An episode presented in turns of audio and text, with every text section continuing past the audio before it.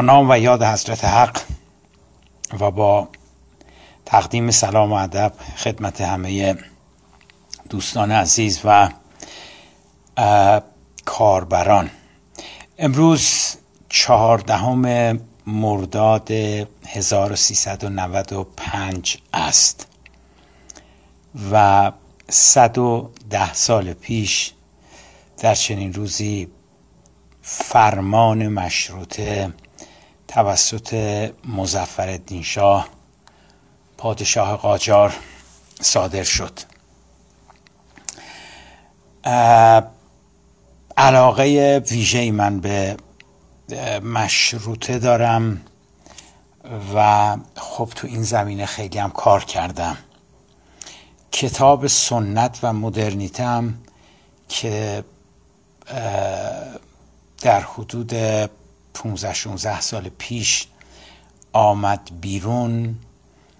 در حقیقت در خصوص ایران عصر قاجار و تحولات ایران عصر قاجار است منتها کتاب می‌خواد به این سوال پاسخ بده که چرا تلاش هایی که در جهت اصلاحات در ایران قرن 19 در ایران عصر قاجار صورت گرفت نتوانستند موفق شوند. از نخستین تلاش ها که توسط عباس میرزا صورت گرفت تا تلاش هایی که توسط امیر کبیر میرزا تایخان امیر کبیر صورت گرفت تا بیایم برسیم به تلاش هایی که توسط صدر اعظم اصلاح طلب دیگر اصر قاجار حاج میرزا حسین خان سپه سالار صورت گرفت. ایزن تلاش های فردی که توسط کسانی همچون میرزا ملکم خان نازم الدوله مستشار الدوله سنی الدوله و غیره صورت گرفت و هیچ کدام نتوانستند موفق شوند. و سرانجام مشروطه که میشه در حقیقت گفت بزرگترین تلاشی بود در جهت تغییر و تحول و اصلاحات در ایران اواخر قرن 19 و ابتداع قرن بیستم. حسب آنچه که امروز گفته می شود مشروطه شکست خورد و نتوانست موفق بشه. حالا دلایلی نویسندگان و تحلیلگران برای این شکست ارائه میدن میگن مشروطه تقلیدی بود شتاب زده از نظام پارلمانتریزم نظام لیبرال دموکراسی در غرب و خب طبیعی بود که نمی‌تونست موفق بشه. ادهی می‌گویند که بستر یا زمینه های سیاسی اجتماعی اقتصادی فکری و فرهنگی مشروطه به وجود نیامده بود و استدلال های دیگری که گفته می شود از جمله اینکه مردم معنی مشروطه رو نمی‌دونستند رهبران مشروطه معنی مشروطه رو نمی‌دونستند مردم این کلیشه که حتی در مورد انقلاب اسلامی هم به کار گرفته میشه مردم می‌دونستند که چی نمی‌خوان اما نمی‌دونستند که چی می‌خوان. اینو در مورد انقلاب مشروطه هم می‌گویند. مسئله اختلاف مشروط خواهان نفاقی که دی چهره مشروط خواهی نقاب مشروط خواهی زده بودند ولی قلبا موافق مشروطه نبودند و بالاخره می‌رسیم به مهمترین دلیل شکست مشروطه که بعد از انقلاب مطرح شده. قبل از انقلاب هم بود ولی بعد از انقلاب ظرف این سی و سال بعد از انقلاب عملا بدل شده به نگاه حکومتی نگاه نظام به نهزت مشروطه به انقلاب مشروطه که خب خلاصش این هستش که مشروطه رو به انحراف کشوندن. مشروطه شرعی بود در, در بستر شعر حرکت می‌کرد. رهبرانش هم علما مجتهدین و روحانیون بودند چه در تهران یعنی در ایران و چه در نجف. اما بعد از پیروزی یعنی بعد از صدور فرمان مشروطه در سال 1285 هجری شمسی که میشه معادل با 1906 فرنگی میلادی یعنی همون ابتدای قرن بیستم. اما بعد از صدور فرمان مشروطه ادهی سکولار لیبرال وابسته روشنفکر لایک حالا بعضا اعتقاد داشتن ولی بعضا هم معموریت داشتن مزدور بودن. اینها مشروطه رو منحرف کردن از بستر شرعیش به در آوردند و قانون اساسی سکولار بلژیک رو اووردن جایگزین یا خواستن جایگزین شرع امام جعفر صادق یا فقه شیعه بکنن. و خب این توطعه رو مرحوم شیخ فضل الله نوری فهمی در برابرشون ایستاد. اونها هم اون مرحوم رو اعدام کردن. و بعد از اون واقعه بود که به تدریج روحانیت خودش رو کنار کشید از مشروطه مردم هم که به اتکاع روحانیت وارد نهزت مشروطه شده بودن خودشون رو کنار کشیدن و وقتی روحانیت و مردم از مشروطه پشت کردن به مشروطه حاصلش شد به روی کار آمدن رضاخان سردار سپه تأسیس سلسله پهلوی و خب نفوذ تمام قد انگلستان. این روایتی هستش که بعد از انقلاب به عنوان روایت اصلی روایت کلاسیک در مدارس آموزش پرورش دانشگاه ها سریال هایی که رادیو تلویزیون می‌سازه بسیاری از کتبی که مورخین صاحب نظران علما اساتید دانشگاه بعد از انقلاب نوشتند در خصوص مشروطه. همش همینه. مقالاتی که نوشته میشه کنفرانس هایی که برگزار میشه همایش هایی که به مناسبت سالگرد انقلاب مشروطه برگزار میشه و در یک چنین روزی که 14 مرداد هست و سال روز مشروطه هست سخنرانی ها و چیزهایی که هست اینا می‌خواد بگیم در کتاب سنت و مدرنیته فصل آخرش که در خصوص مشروطه است من در حقیقت تمام این دیدگاه ها رو مخالفت کردم و گفتم هیچ کدوم اینا درست نیست و به تفصیل گفتم نه مشروطه به انحراف کشیده شد نه این روایت درسته که مردم معنی مشروطه رو نمیفهمیدن رهبران مشروطه معنای مشروطه رو نمیفهمیدن و در حقیقت کتاب سنت و مدرنیته یک دفاع تمام قد و همه جانبه از مشروطه هستش. اما طور که گفتم این کتاب نخستین بار در سال 1377 آمد بیرون یعنی 18 سال پیش. خب در طی این 18 سال چندین بار تجدید چاپ شده. و حالا کسانی که علاقمند باشند اینکه چرا من فکر می‌کنم مشروطه شکست نخورد و مشروطه در حقیقت درست نیست که ما بگیم مشروطه شکست خورد. و پاسخهایی که به کسانی که میگن مشروطه منحرف شد سرجنبانان و رهبران مشروطه معنی مشروطه رو نمیفهمیدن. مشروطه ایرانی شد و قصه پاسخهایی که به اینها دادم به تب در این کتاب سنت و مدرنیته آمده. دیروز در حقیقت به مناسبت همین سالگرد مشروطه یک برنامه بود که توسط حزب اراده ملت ایران برگزار شده بود که دو سخنران اصلیش بنده بودم و آقای دکتر احمد حکیمی پور از چهره و شخصیت های اصلاح طلب و خب می‌دونیم ایشون عضو شورای شهر تهران هم هستند. من می‌خواستم در حقیقت مطالب دیروز رو به مناسبت مشروطه بگذارم در اینستاگرام و توی کانالمون در تلگرام.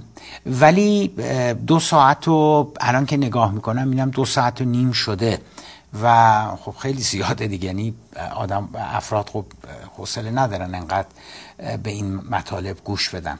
بنابراین سعی کردم که به جای اون دو ساعت و اندی شما رو نجات بدم و یکی دو صفحه از کتاب سنت و مدرنیتم رو براتون بخونم. خب حالا خیلی سعی کردم که جایی باشه که اون یکی دو صفحه ای که دو سه صفحه که می‌خوام براتون بخونم که در حقیقت خب، بتونه تا حدود زیادی توضیح بده که چرا من فکر می‌کنم مشروط شکست نخورد. البته بازم دارم میگم تکرار می‌کنم دوستانی که علاقمند هستند خب باید بیام به خود کتاب مراجعه بکنن.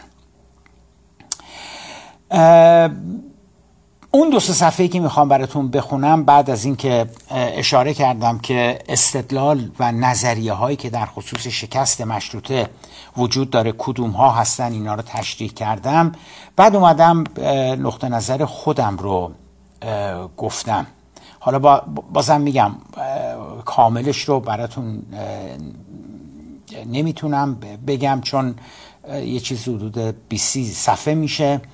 اما این یکی دو صفحه میشه گفتش که خلاصش هستش. بعد از اینکه اشاره کردم که استدلال دیگران که میگن مشروط شکست خورد چه هست در صفحات قبلی بعد که تموم شده رسیدم به اینجا که میگم بله خب این استدلال ها از یه جهت درست هستن که می‌گویند که مشروطه نتوانست یک حکومت مبتنی بر قانون رو در ایران به وجود بیاره. یعنی اگه ما فرض بگیریم که هدف اصلی مشروطه ایجاد یک حکومت بود که بر اساس قانون حکومت بکنه خب این اتفاق نیفتاد. از اینجا هستش که اون یکی دو صفحه کتاب رو حالا دیگه براتون می‌خونم. درست است که مشروطه نتوانست موجد یک نظام دموکراتیک یا مردم سالار یا نظام حاکمیتی که مبتنی بر قانون باشد در ایران بشود.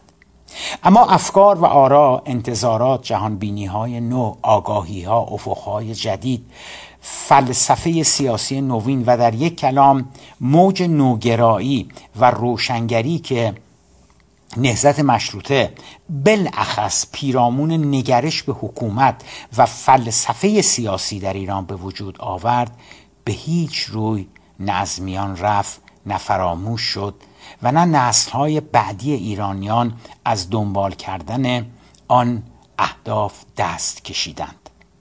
بنابراین درست است که مشروطه نتوانست یک نظام سیاسی مدرن در ایران خلق کند. اما دستاوردهای فکری و معرفتی سیاسی و اجتماعی آن را نباید فراموش کرد.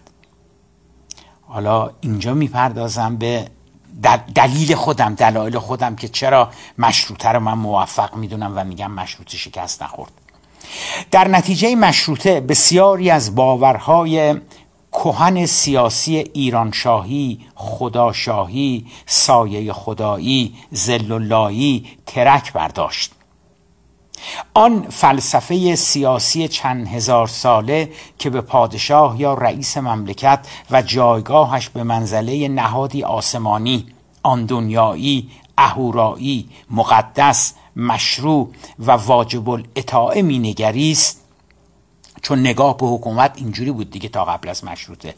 در سایه امواج مشروطه همچون قله های شنی که کودکان بر روی ساحل می‌سازند و سپس توسط موج امواج دریا شسته شده فرو میریزد و از بین می‌رود. مشروطه نتوانست به ایجاد یک نظام سیاسی بر اساس قانون و نه میل و اراده شخص اول مملکت ختم شود. اما توانست حکومت و جایگاه آن را که تا قبل از مشروطه در ابرها و در آسمان ها بود پایین آورده و زمینی کند. مشروطه نتوانست حکومت را قانونمند و قانون پذیر سازد. اما توانست آن اندیشه سیاسی سنتی چندین هزار ساله را که رئیس و شخص اول مملکت را جانشین و سایه خدا می‌دانست و حاکمیتش را موهبتی الهی میپنداشت. با اندیشه های نوینی جایگزین نماید که بر اساس آن حکومت و شخص اول مملکت را تابع قانون برگزیده ملت و مطیع نمایندگان مردم یا به قول مشروط خواهان مبعوثین ملت می‌دانست. مردم یا حداقل بخشی از اقشار جامعه از آن پس نه تنها دیگر خود را فرمان بردار مطیع یا به قول موریس دوورژه امربر یا به روایت خاج نظام الملک و فرهنگ سنتی حاکم بر ایران رعیت حکومت دیگر نمی‌دانستند بلکه انتخاب حکومت یا به گفته جان لاک حکومت منتخب یا حکومت بر مبنای وکالت و در نتیجه ازل و نصب آن برای خود را یک حق تلقی می کردند. بزرگترین دستاورد مشروط آن بود که آن قالب چند هزار ساله را که بر اساس آن مردم خود را رعیت و گله میپنداشتند و حکومت را چوپان و عقل کل را به زیر سوال برد. درست است که مشروطه نتوانست به جای آن بنیان کهنی که به, که به زیر سوال برده بود نظم و ساختار جدیدی تأسیس کند اما نیمی از راه را که به زیر سوال بردن و در نهایت رد آن فلسفه سیاسی چند هزار ساله بود توانست بپیماید. نه تنها این بخش از مشروطه یعنی پدید آوردن یک معرفت و جهانبینی جدید سیاسی از میان نرفت بلکه مبنای بسیاری از بنیانهای سیاسی امروزی جامعه ما در حقیقت همان آرا و اندیشه های مشروطه هستند. از جمله انتخاب نمایندگان مجلس توسط مردم. حق رسیدگی به عملکرد دولت توسط مجلس. اینکه مسئولین و حکومت کنندگان میبایستی پاسخگو باشند. انتخاب رئیس جمهور و حتی ولی فقیه به صورت غیر مستقیم به وسیله مردم.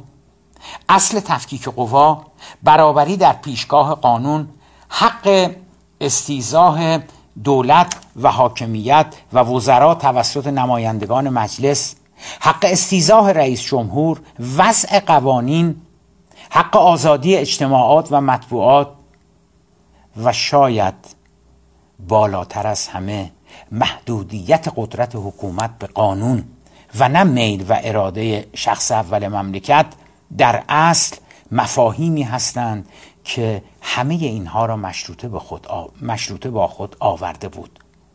به این اعتبار مشروطه نه تنها شکست نخورد بلکه همانطور که می‌بینیم بخش عمده ای از گفتمان سیاسی امروزی ما در اصل ریشه در مشروطه دارد بدون آنکه خودمان خبر داشته باشیم.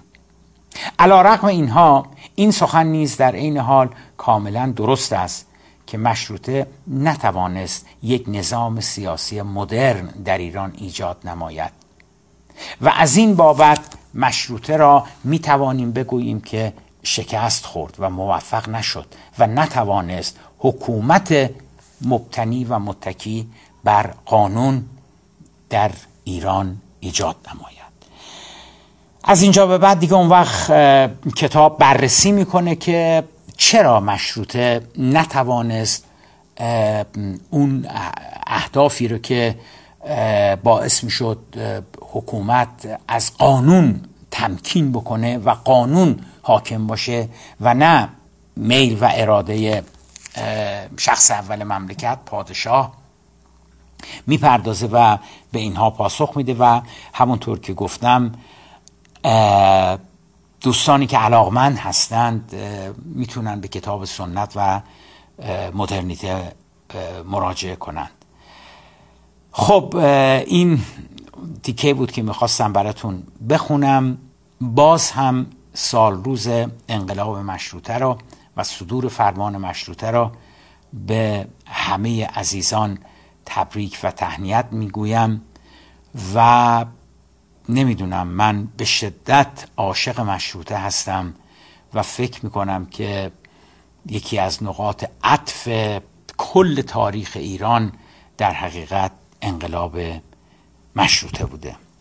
موفق و سربلند باشید و همتون رو به خداوند منان می سپارم ایام به کام باد. چهاردهم مرداد 1395